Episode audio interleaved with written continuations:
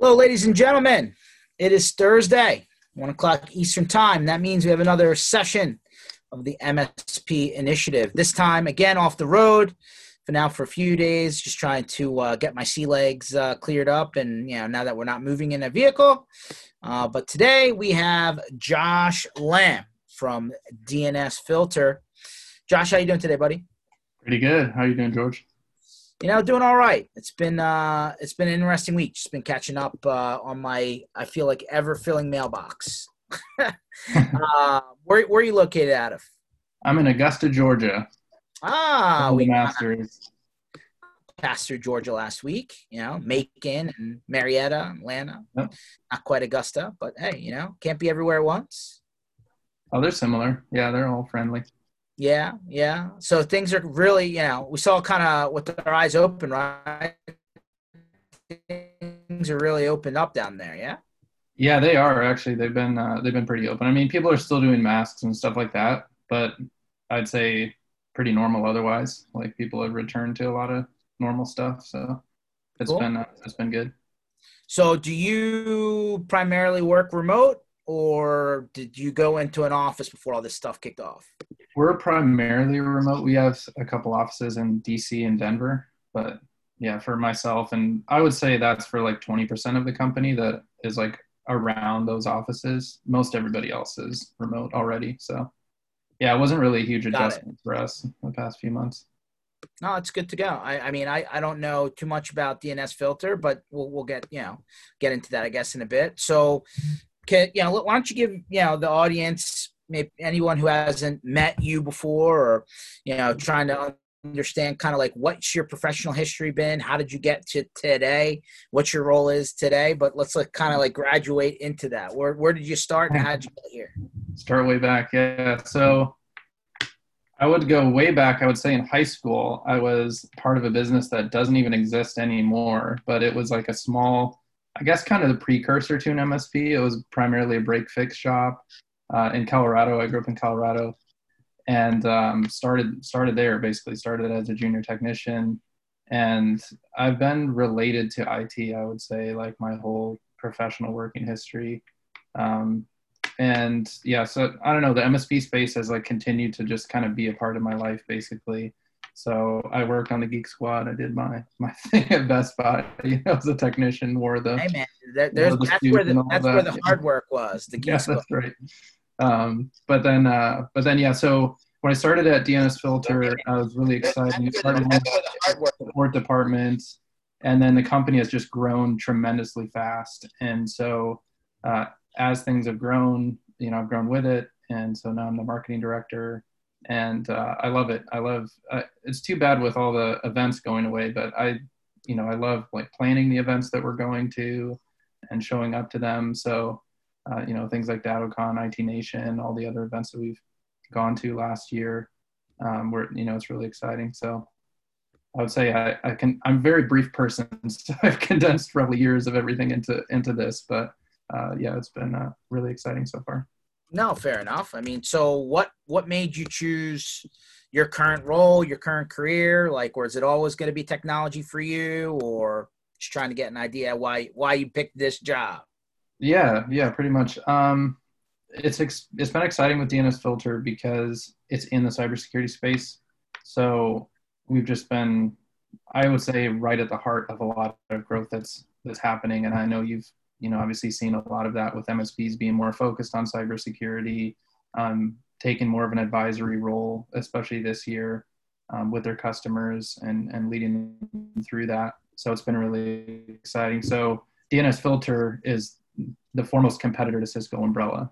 So usually when I mention that, people know, okay, I know what you guys are and what you do and things like that. So um, we've been able to do more platform support than them, able to um, you know implement AI in, in ways that they haven't, and it's just been really really exciting to be a part of all that. Fair enough. I mean, so it sounds exciting. I can understand why you chose, you know, kind of why, you know, where you're at and what you're doing. I mean, security is a pretty interesting topic, but let's kind of zoom out a little bit, right? Like, why why is this a problem, right? I mean, we talk a lot about security. Cybersecurity comes up all the time. Um, I'm just trying to understand Mhm. what the attack vector is and why we care about it in MSP land. You know? Right. Yeah. Well, I'd say a lot of it came to the doorstep of MSPs. So for me, this really started like like really thinking deeply about it started last year at IT Nation where they had that main stage panel. They had a bunch of NSA guys up there, and you're like, man, you guys probably look at all of our private everything. you know what I mean? They're all it was like five NSA guys and uh, and a couple uh, vendors, and they were saying, look, 2020 is going to be it's going to be MSP security. Like you guys are going to have to focus internally on yourselves, and you're going to have to focus on your customers in a lot more comprehensive way than you have before, because the fight's coming to you. You know, ransomware is as a service. Phishing is more popular than ever, and uh, you know it's it's tricky because you have to balance not being like fear based in terms of of our interaction but also being realistic that you know this fight is coming to MSPs and it's here to stay. And and the thinking has to be more comprehensive than in the past. And i think vendors you know like us have had to go okay let's let's stop pretending that we are like the be all end all to everything. Let's focus on where we play a piece in the larger picture and and how can we help msps to talk to their customers There's there's there's definitely a frustration to Yeah. at least to what I gather, um, where hey, we keep on buying tools, we keep on installing tools, we keep on layering tools, Mhm. and the lowest common denominator in the whole chain is the person who is really not computer savvy or doesn't pay attention and they click on the one link that they shouldn't have or they click on the ad that they didn't realize is an ad or they clicked on an attachment in their email that they really didn't think was bad and then Mhm. all of a sudden all of those tools fell down and the Yeah. problem still happens right and why right like at that at that at that question then customers asking what's the point of all the Mhm. security and the msp is asking well are these tools not worth their weight so like Right. What, what's what's the point explain explain that Yeah. Well, I think that's kind of where it's fallen thin in recent years was okay, you just need to buy these tools. And it's more than that. It's a process. Like you have to educate your users, you have to implement the right tools, you have to reduce your threat vectors, you know, every day. Like you have to have a plan for here's what our footprint looks like and we're making steps to reduce that as time goes on. sure And I- I think just, yeah, the thinking has been really narrow and really thin. Um, and this year, I think it's just, it's starting to be, okay, we need to look at this from a more comprehensive standpoint. And when I was thinking about this, I, I came across a lot of resources that actually, like, the MSP community is not the first community to face like large cybersecurity issues of course you know, the enterprise has faced this for decades. You know, there's people at IBM, people at Microsoft that have are obviously gone through a lot of this before. Uh, government agencies like Department of Energy, Department of Homeland Security, anybody that protects critical infrastructure. Like Tesla just thought about this for Tesla- a long time. tesla just was able to buy you know I guess Yeah. they thwarted an attack recently that was last Yeah, week exactly. so Uh, we have CISA. No, no, I get it. I mean, Yeah. my, my, my, I guess my, my, my concern is like, to me, going backwards in time for a second, this started off as like content filter, website traffic, kind of cleaning up, right? Mhm. Like the, the concept of DN, like other than it's always DNS when it's broken, right? Haha. But um, the concept of DNS is, hey, you know, I'm going to use that as a mechanism to filter my traffic out, and there's a lot of ways people are doing that. And then, you know, kind of fast forward to about five, six, seven years ago, it was, hey, we're going to track stuff, we're going to catch stuff in the moment and stop you from getting there, right? Mhm. But hasn't this already been cracked to a degree, Josh? Because like, what what happened when HTTPS, you know, came in, and then like you can't even see the traffic at some point, right? Yeah, there's um there's definitely a lot of a lot of flux with protocols right now for sure in the DNS space. Um, I'd say we play nicely with the, the browser implementations that have come out and, and things like that. Um, but yeah, I mean, so DNS is a is a frontline component to blocking phishing attacks, things like that. Right, where you're clicking on the link rendering it useless and things like that. But I think you just have to think about it even more comprehensively than just you know your DNS protection, your antivirus, your firewall, you know your uh, your phishing program that you're running on your users. And uh, so, like a really great example of that is the C2M2 model, right? Because they take ten different security domains and they go, okay, you need to worry about identity, you need to worry about access control, you need to worry about you know who has access to what files, and BDR, and so yeah, I guess just my point is you have to think about it very holistically. And a lot of the work for that thankfully has already been done by a lot of these you know big guys out there.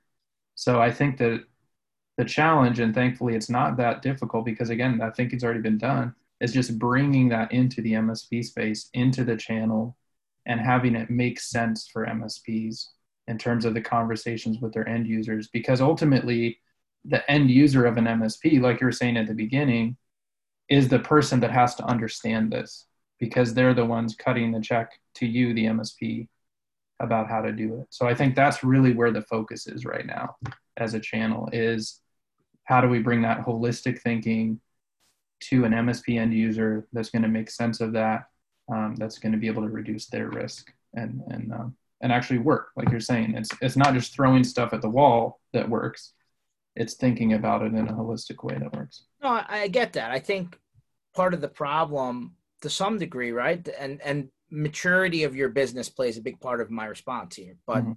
part of the problem is like you got the guys you know the framework that everybody seems to be leaning into as like the standard to some degree is you know anyone working with the federal government space right? Yeah like that whole framework with the cyber defense, right? And that whole bubble of, you know, that pyramid with the one through five, right? That seems to be mm-hmm. it. Um, of course, a lot of the guys who are in MSP land aren't aren't playing in that world, right? I mean, they're they're you know 100 employees and below is pretty good sweet spot, right? So, like, how does this become a little bit more understandable in terms of what is the holistic approach, right? Because mm-hmm. there's things the MSP has to do, but then there's things the end customer needs to adopt too, right? Mm-hmm. So there's a two phase process there, but then there's a constant, you know, staying on top of this thing, right? Because technology is constantly shifting, right? Like what we're mm-hmm. talking about now is going to be different than next year yeah. uh, or even next quarter, right? So, like, where does this process start, right? And how does somebody get into a point where they're actually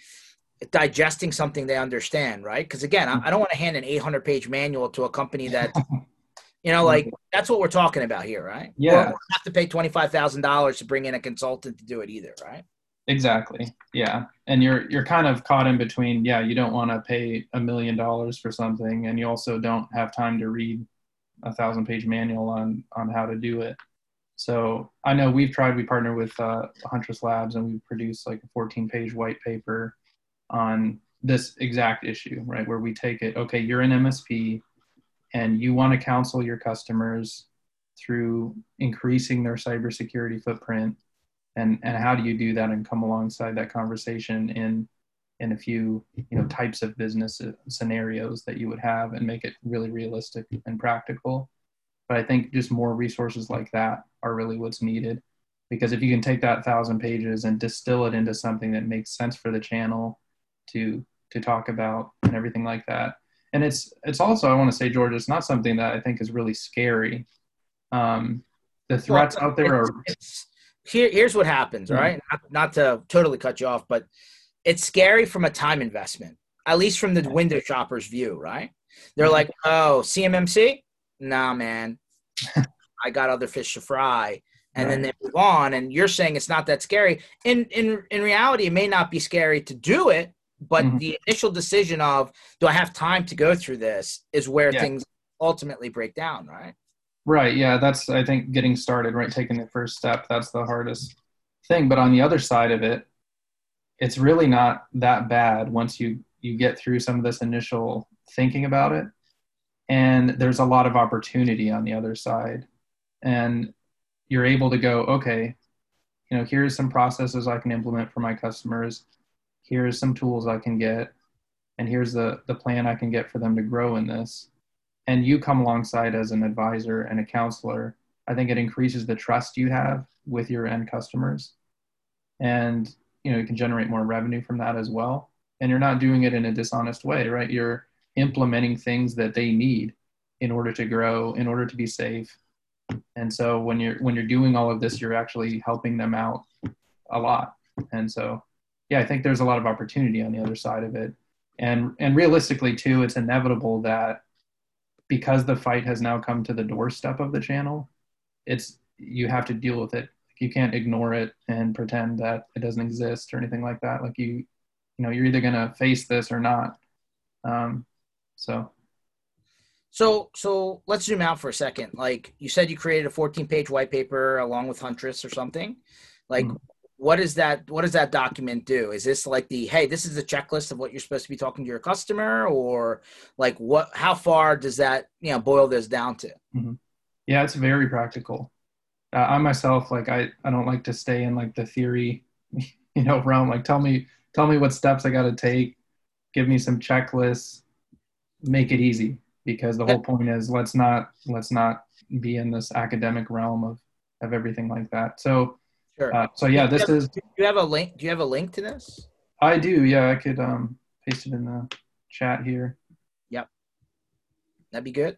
I mean, just uh, so people have access to it quickly and they can figure it out. So the other thing that's kind of worth mentioning, and I'll, I'll kind of bring it out now, is um, you know, like what where did where does the demarcation point come between trying to protect yourself and then ultimately protect your customer, right? Because at some point, if there's an issue and your customer's having a problem, well, guess what? They're going to come after you, right? right? And that seems to be kind of the trend of what we're seeing out there, right? Like, mm-hmm. I know, again, this is kind of big-ish, and it maybe not hold to everyone out there that's watching this but like i was reading a, a thing um, where the pittsburgh airport was being managed by a managed service provider right they had an outside audit because of their government tie-in mm-hmm. there's all these things that apparently they say were were problems that should have been covered by the MSP. They turn around they sue the MSP, right? But even right. boiling it back down to a smaller incident, right? Customer gets breached they turn around and they point the gun at their MSP, right? Who hopefully has limited their liability by their manage their their agreement. But it's the first logical place to go, right? I'm paying you, yeah. mm-hmm. right? When is it the end customer taking responsibility and when is it the MSP taking responsibility? Like how do you cut down on each side of that pyramid? Yeah, that's a very good question. And I would say I probably don't have an answer to that component of it, um, other than to be you know very specific in in your agreements and in how you handle it because again there's you're not responsible for everything as an MSP like you can't watch over every end user and what they download and what they you know what thumb drive and you know stuff they're getting and take you know um, you can't. And so you have to be very clear in your agreements. Here's what i'm providing to you and here's why you're paying paying me for this and here's the things that you're responsible to do.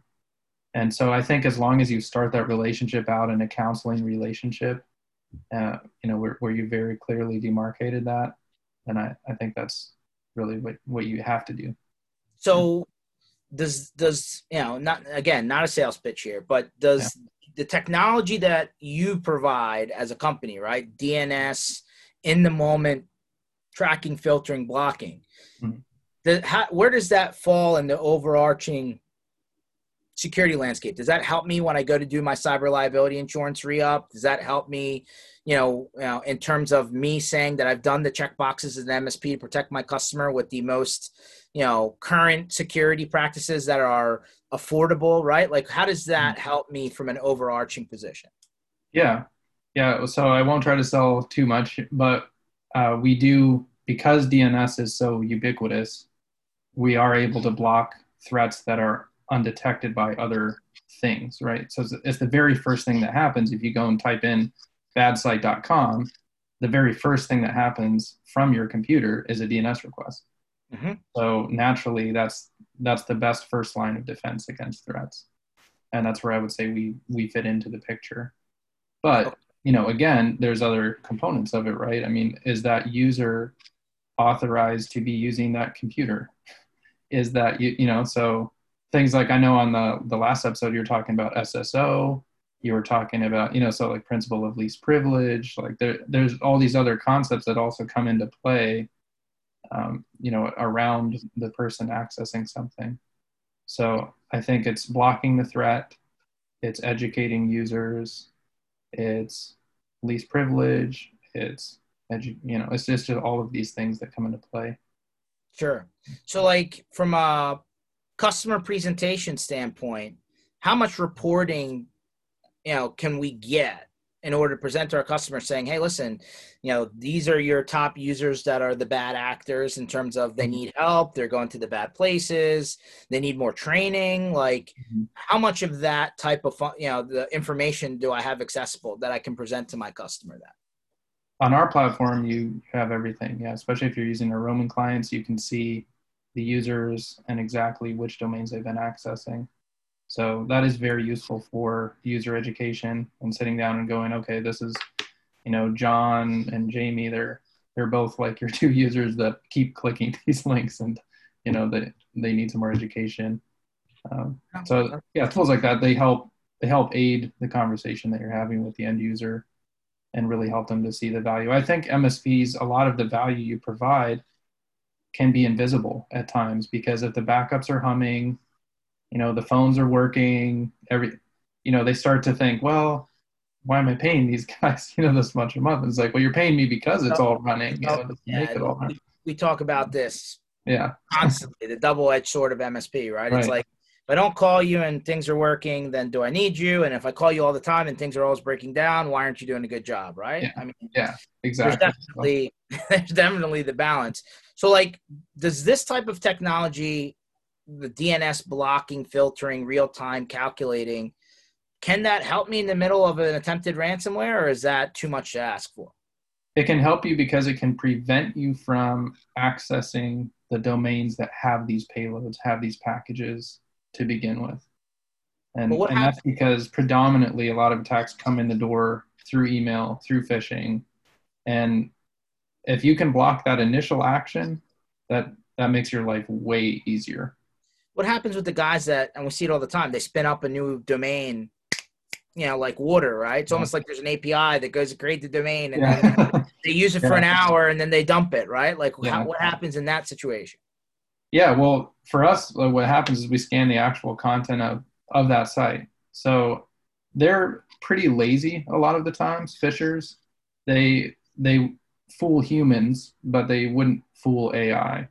And I'll give you an example of that. They can make you, you know, log into a website that's microsurfed.com or something, right? Like an extra O or something like that has the same login box as Microsoft because all they did is basically a copy and paste. But the thing is, while that may fool a human that, you know, didn't have their coffee that morning, didn't, you know, wasn't paying attention, didn't quite look at the details, it won't fool a computer that's going, hey, I know Microsoft's legitimate domains and this is not one of them.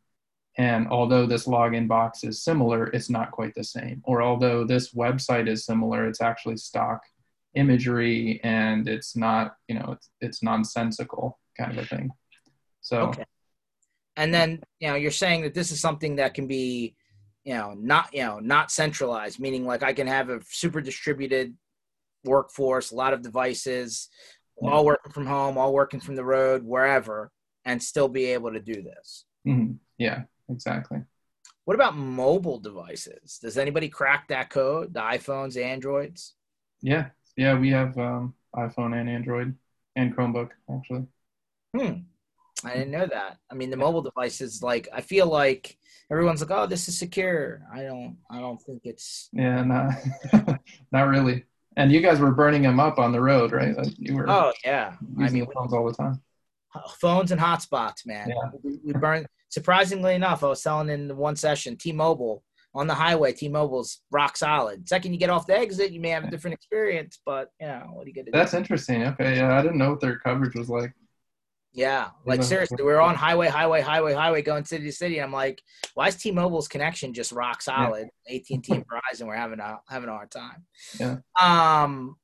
okay let's let's zoom out right customer journey right kind of the the whole title of this you know was how do we present a better customer journey when it comes to cybersecurity so you're an msp you're going into a new customer what are the top five things you're checking on when it comes to this conversation like what's the checklist look like i would say you know i'm going to say dns security right but password management uh, dns security antivirus next gen firewall and um, and user education for phishing. So okay. Verizon did a report last year. The reason I keep bringing up phishing, Verizon did a report last year. 92.4% of malware is distributed via email. That is your number one threat vector by far. So that's the entry point you're looking at constantly.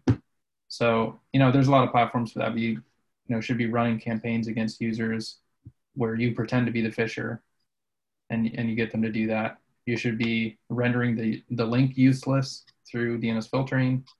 Um, you should make sure that you know implementing second factor authentication and password management because your users are going to be using the same thing on their personal bank account or work bank account that they use for their work email. They just are going to do that. and so you need to also segment that out through technology so that you minimize the damage that you would have when when one platform is compromised. So it's interesting. You took two factor MFA and password management and kind of put them in the same line item. A lot of people separate those. So yeah. is does one can one do you feel one exists without the other or you really feel that they're tied? Well, they're yeah, I mean I can see why people separate them. But the thing is, you know, it tends to be the same type of platform that you'll negotiate how that works.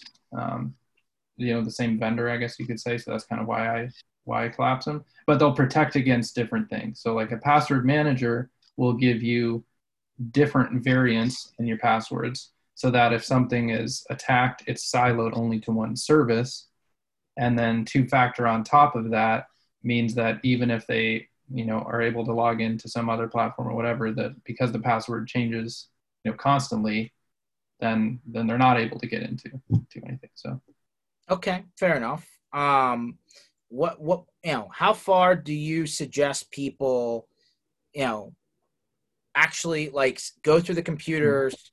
Like, should you be reformatting computer operating systems on a regular basis just to get a you know at a, at a good base point? If a computer is already infected and you put your tools on them, are you already at a disadvantage? Like, mm-hmm. I feel like there's part of that initial checklist is you got to figure you know, in what shape, what's the health of these people that you're adopting, right? Not everybody's replacing their computers every time you walk through the door. Right. Yeah. Um, I wouldn't say that it's necessary that you have to go in and just nuke everything um, just because. But at the same time, this is another area where larger businesses have brought things in, right? But the ability to easily reformat and image PCs, but I think MSPs have been doing that for a while as well. So in 2020, you really shouldn't be at a place where that's a difficult process. And there's so many tools in place to make that very easy to reimage a PC in 20 minutes. So that, that's something that shouldn't really slow you down. Fair, fair. But yeah. what about the guys who really don't care? Like the endpoint is just a, a terminal, right? The guys who have gone straight you know, uh, virtual desktop, virtual server, whether it's mm-hmm. Microsoft, whether it's Google, Amazon, I don't care, pick one. Um, is there an argument that all the tools that you would put locally aren't necessary in that environment, or is that false? No, that's totally false. Yeah, I mean, you're still gonna have to use passwords. You're still gonna have to block threats. So, yeah, it's just different. It's just the deployment would be different. Okay. But really, it's I mean, like you're saying, it's mobile things like mm-hmm. that. So you're you're probably not even going to be using a lot of those. Like you're going to be using on your laptop, you're going to be using on your phone, you know, locally. So even though something that you're accessing is in the cloud, your your access to something is through the endpoint that you have in front of you. Sure. So like how do you handle the hybrid environment like you know you're now you're now you're of this mindset that people are shifting the work home, work home. Mm-hmm. Some stuff they're sometimes they're offline, sometimes they're online, right? Depending mm-hmm. on the scenario. Um, like that used to be the plane before, right? You got on the plane, you didn't want to pay for the Wi-Fi, you're offline, then all of a sudden, yeah. you know. So so yeah. how does that factor in to the security, you know, journey, right? I mean, I think that's a permanent shift. A lot of businesses aren't going to go back to offices. Forget who it was, uh, not Apple. Uh, there was a very large enterprise last week that decided they weren't like they paid eighty million dollars to cancel their lease. Wow. Or something. I can't remember exactly who it was. Um, but yeah, they, you know, they they're not going to have offices anymore centralized. So that changed for everybody, right? Or it's now it's now distributed. Some people will return to work. A good amount of people won't. Like they they will now permanently do that from their work issued laptop at home in coffee shops and things like that. So is it reasonable to think that a work issued laptop on the home network with everything else on the planet, including PlayStation, Xbox, Chromebooks, yeah. everything, like is it real? Is it really like how protected are you? Like, is that endpoint have a chance?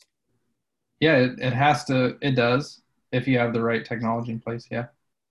Okay.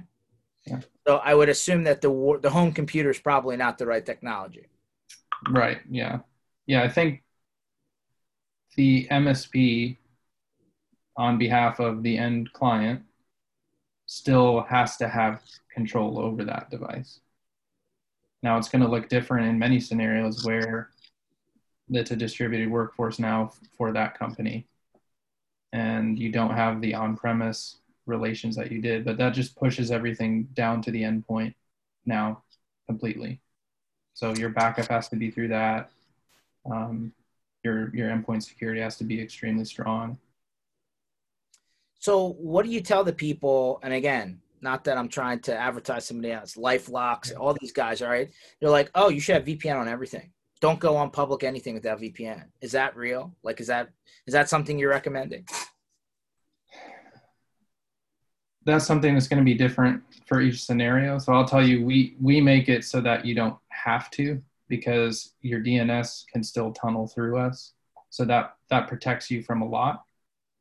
Um, but I think for a lot of people, it's still going to involve some sort of VPN because they want to use their cloud desktop to actually do the work. So they're tunneling in to do that. Um, but the issue is that you have to negotiate. I think it's not, it's more on how much cloud can you handle right now and how much is still tied to your on premise environment. So I think VPNs will play a large part in okay, we still have all of our infrastructure at the office right now Mm-hmm. And we're not ready to migrate away from that into virtualized desktops and things like that. Um, so we want to, you know, retain that flexibility, you know, that capability. So we're going to implement a VPN. But on the other, side, people, things, right? like, but on the other side of things, right? I'm a, I'm in the airport. I decided to connect to the airport Wi-Fi for some god awful reason, mm-hmm. and you know, because it's slow anyway. Yeah. And they're telling you, hey, you know, there could be a man in the middle monitoring your traffic, right, going across that mm-hmm. network. You know, is that even a is that even a concern, or is that or is, is encryption, you know, in that traffic already happening, and it's pretty hard to do? I'm just I'm curious. Right. Yeah. So we support DNS over TLS, so that you actually can have encrypted DNS through an environment like that where you don't trust the the immediate environment because it's a public place. So that's you know one way around that. Um, obviously, VPNs are another way around that.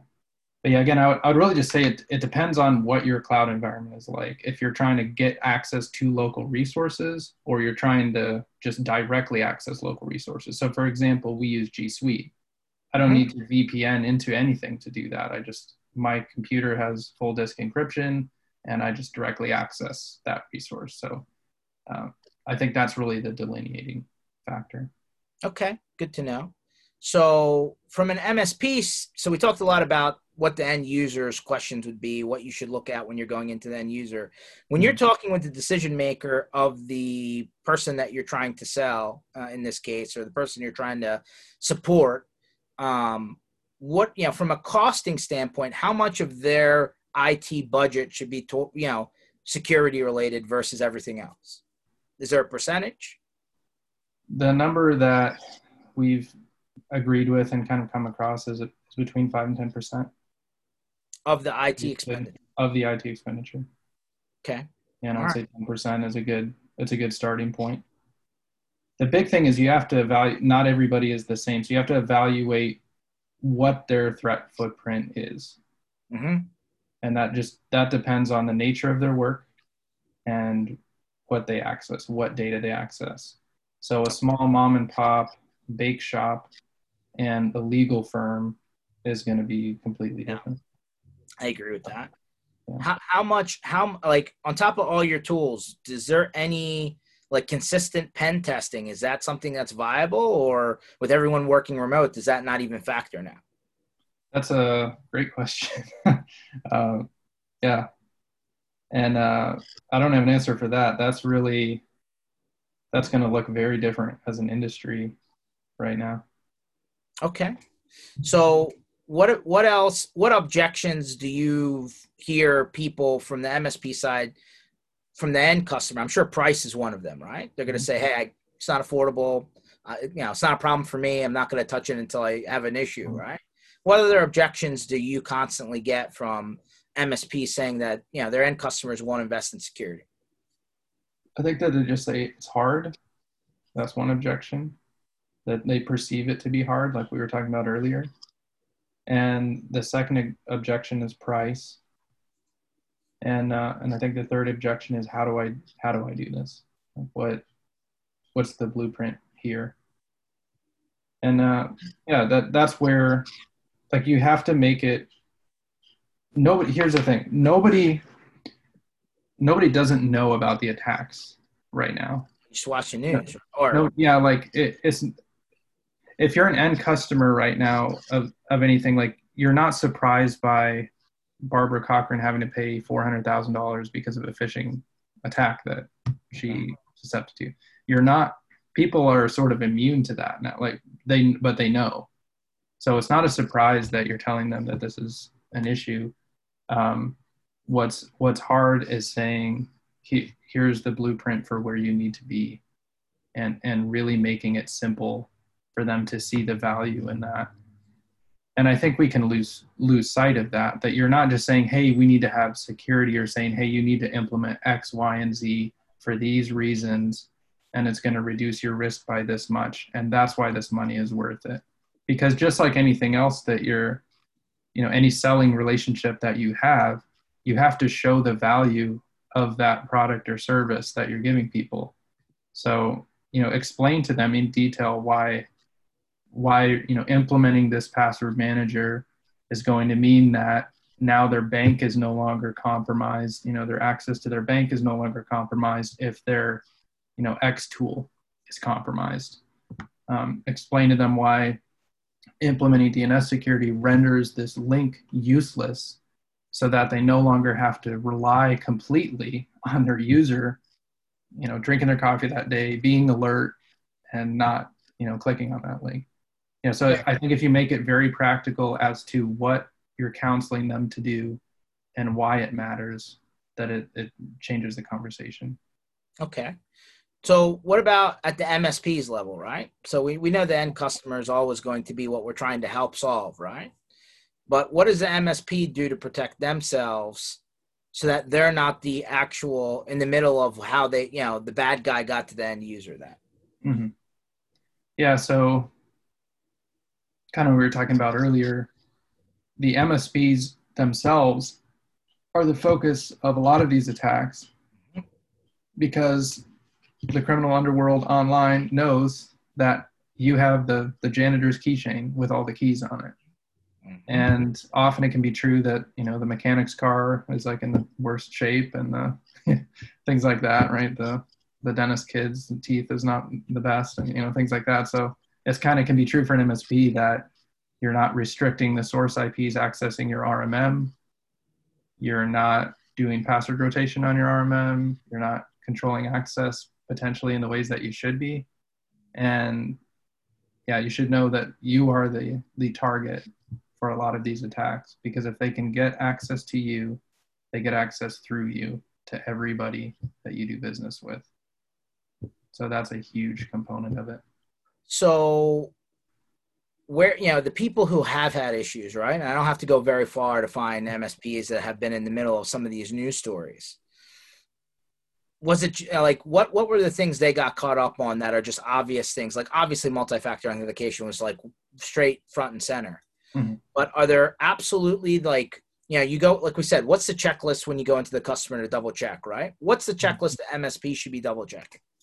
Yeah, um, we wrote a blog post on this a few months ago. I'll have to send that to you, but there was five key ones. Um, RMM access was obviously the number one, making mm-hmm. sure that that's as restricted from from where people can access it, who can access it, uh, what they see, what they can download, what they can manipulate is is huge. Um, that so that was the number one, and I'll probably have to send you the article for some of the other ones. But yeah, your your RMM tool is the number one vector, okay. and, and for that as an MSP. So I would assume some of the things that the end user, you know, things that we check off, they you know, mm-hmm. password mm-hmm. manager, right? I mean, you know, rotating passwords, um, obviously multi multi-factor. What about do you what about the the machines that all these engineers are using, right? Are they, you know, I you know, like are they actual machines? Do you suggest people work off of cloud desktop? Is there any difference to you and security in those two scenarios? I would say if you're going to use a local machine, you should have you should have it locked down, right? You should be full disk encryption. You should, you know, be very specific in terms of who can access it. Um, and yeah, if you're using cloud, you need to restrict access from where people can access into that cloud. Mm-hmm. Fair. Yeah. Have you, you know, what's your opinion? Because a lot of people, you said email. I didn't realize that's a great stat you put earlier. It's like 90 X percent was where yeah. all the malware is coming from. So doesn't isn't there a huge magnifying glass then on Office 365 or Microsoft 365 now, and then Google Apps? Like they're the top two. I mean, I hmm. guess there's Zoho and a couple of other guys that are in the mix, but like those are the main two names, right? Yeah, but it's more that you know it's more more the emails themselves. So tools on that platform can can do some of the work, mm-hmm. but it's more about the destination for where that email is trying to get you to go, mm. more than the than the email itself. So it's implementing tools that can actually sort of move one step ahead of where the user is going to go and deal in that realm versus uh, versus the email content itself because often the content of the email itself there might be some misspellings there might be some uh, you know clues that you have um, but the content itself of the email in a phishing attack is innocuous from a threat standpoint, right? It's where it's getting you to go that's the problem.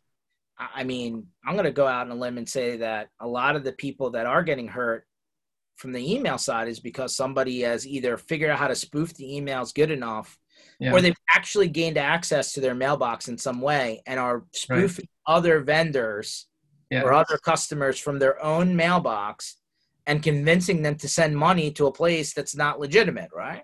Right. Yeah. Well, and that's like what you were talking about the the spoofing earlier, where somebody can have a couple extra letters, you know, register a domain that's very similar, and send something that, you know, a lot of information is accessible, right? I could look up the CEO for a certain company, I know his name, so I could easily purchase a domain that's similar to theirs, and pretend to be the CEO of that company. You know, I I own a new domain and I can do that easily.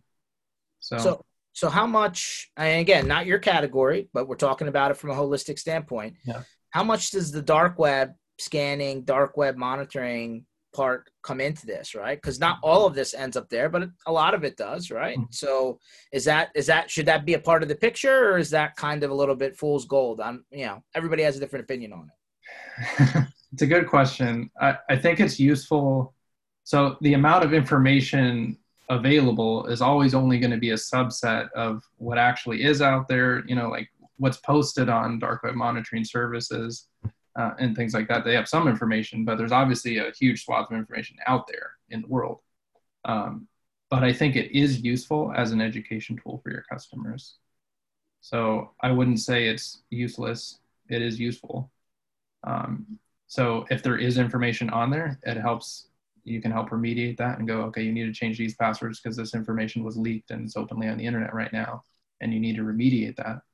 But it's also useful for an education tool. I think that's primarily um, a great way to show is kind of a what do you say like a show and tell right? Where you can you can tell your customers like this is real information about you that's on the dark web. And so let's talk about cybersecurity in general and the types of things that you need to move towards.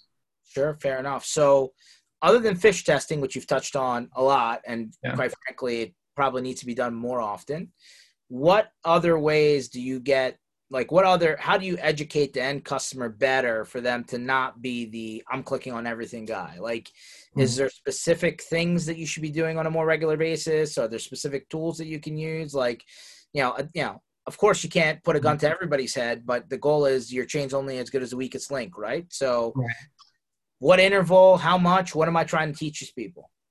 So i think phish testing should be pretty constant um, there, a lot of studies have shown that the best way to do that is actually not where you segment it out in like you know we're going to do it once per quarter you know or once per year but actually where it's an ongoing program. And the other the second component to that is that people get immediate feedback. Uh, it's very important for the human like just understanding basically uh, of that is that you click on a fake phishing email and immediately you get the response hey this was wrong. You shouldn't have clicked on this. Like we got you. And so uh, so that's that's very important. So it's not like a report in a month or a year or something like that because you forget about it. So for that to be a, a day-to-day part of your experience that occasionally you get phished and you see okay I, I shouldn't have clicked that i think is very important. Um, to be honest with you I'd, I would actually stop there because i think that's the most effective tool in terms of education uh, in that area. So there, you know, you could have somebody watch a PowerPoint and, and something like that, but is that going to be effective or not? I think that real time feedback is very effective. No, fair enough. So this, you know, this testing, right? You're sending them the emails, and then you click on the link, and it, that message is being prompted in the actual browser, right? Yeah.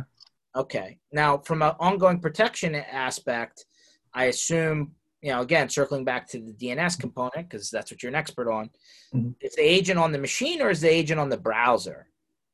The agent is on the machine. We actually do have a Chrome browser extension if you're using a Chromebook, so you, you can do that. Um, but the agent really is is on the machine or even on the network. So, you know, if you happen to be in an office that comes back or a certain environment where there is a bunch of people in the on-premise network that's actually how we started out.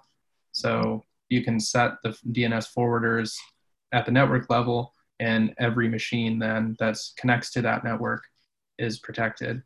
Um, but in this roaming environment and covid environment and everything like that we recommend a lot of people do the agent because you can just have it on a PC, PC for wherever you go basically so.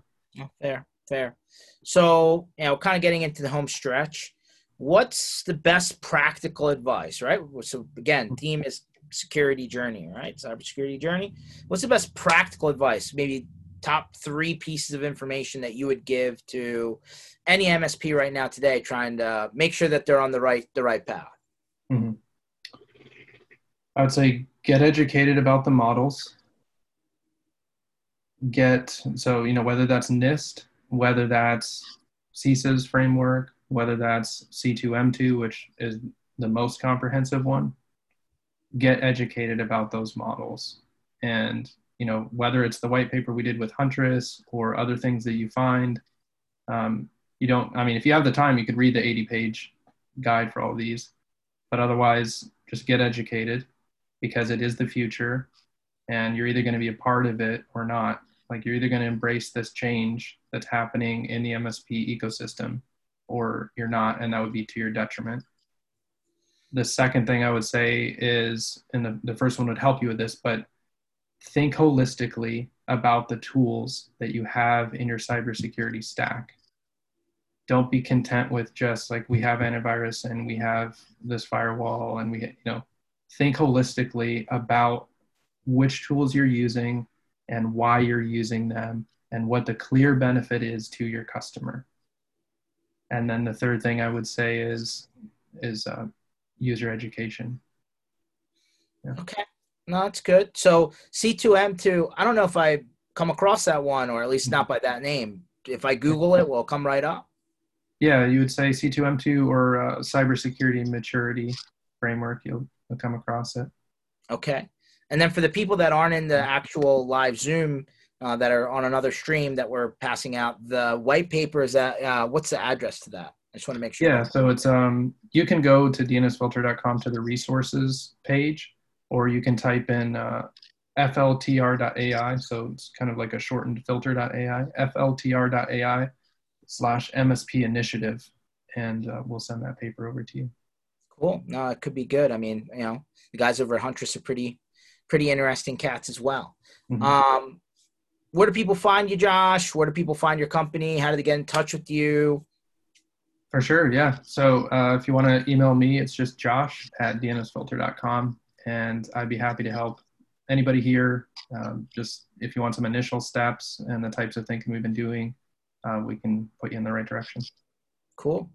Well, everyone, I appreciate you for jumping on. It's an ever-ending cybersecurity conversation. There's like a thousand facets to it, but everybody has a slightly different view, and sometimes you get a little tidbit here or there that you didn't think about before. Definitely check out the white paper. It's probably some good information there. C2M2. I'm going to Google that one. I don't know if I've, I've heard that particular terminology for whatever reason up until now. Uh, definitely stay in touch uh, online. Again, you can contact Josh or ourselves. We'll be back again on Tuesdays and Thursdays, 1 o'clock Eastern Time for another MSP initiative. And uh, Josh, appreciate you for jumping on board and happy for a little bit of thought there. Absolutely. Anytime. Thanks, George. All right, guys. See ya.